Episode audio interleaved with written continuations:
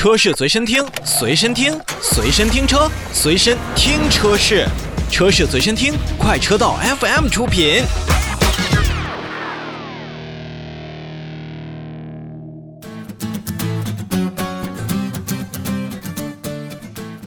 再跟大家继续聊一聊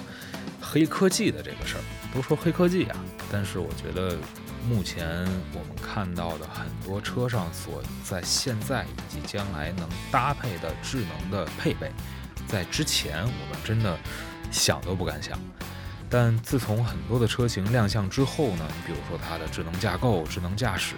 成长学习能力和这个性能的几个核心，也确实都有不同程度的提升。在之前呢，前一段时间。摩卡就是魏品牌所要推出的新车啊，在前一段时间也是给出了一个呃黑科技的叫开箱的一个体验，就是让我们近距离的去观摩了一下现在摩卡车型所谓的一些科技都是有配备的样什么样的这么一个程度。根据魏品牌介绍呢，目前摩卡车型规划的是三个等级的智能驾驶能力，分别叫做 HWA、NOH。HWP，HWA 呢是高速驾驶辅助，是基于现在的高速公路以及城市快速道路去实现。那当摩卡车型行驶在高速路上并开启 HWA 的时候呢，如果说想要变道，咱们的消费者呢不需要通过手去转动方向盘。只需要用手去轻轻拨一下转向，那摩卡在识别到后方没有车的时候，就可以自动完成变道。这样的功能呢，我们目前在一些新能源车上是比较常见的，像特斯拉、像蔚来、小鹏都有这样的功能。而之后呢，NOH 呢是在高速自动领航辅助。那么它是在 HWA 基础上增加了高精度地图，能够基于导航在高速公路实现点对点的自动驾驶能力。这一点上，如果咱们上了高速公路，相对来说也是比较的方便了。再说最高等级的 HWP 高速公路领航驾驶，这个据说呢是为品牌的摩卡车型在年内即将要实现的一个功能，它是真正意义上的完全自动驾驶。那么摩卡呢，可以完成像高速规避变道、多车变道、智慧躲闪等等复杂的道路场景自动驾驶，并可以实现识别匝道、变道进出匝道以及过收费站等等比较难的这种场景的自动驾驶，能够实现像 NOH，这目前来讲的话不是特别的难，但是真要是实现了 HWP，不管这个车到底能不能。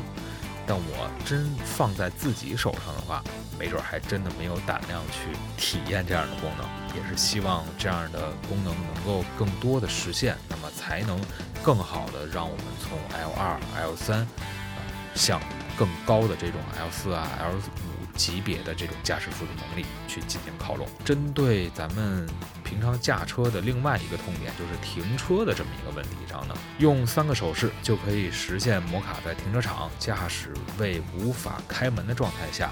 将车辆从狭小的车位中召唤出来的一个动作。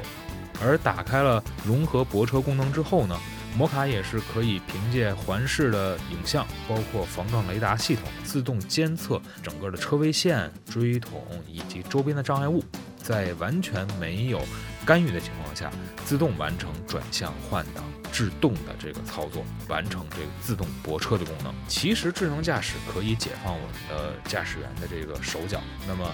智慧座舱呢，则会释放咱们很多驾驶员的这种疲劳感。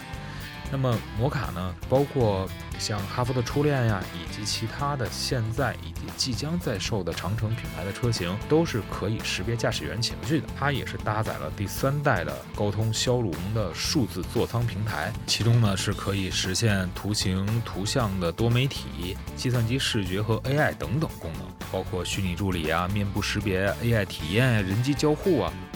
及更多的人性化的服务，实际上这个平台包括第三代的高通骁龙的这个芯片也是都可以去配备的。而且呢，在整个的摩卡车型上呢，也会配备 AR 的 HUD。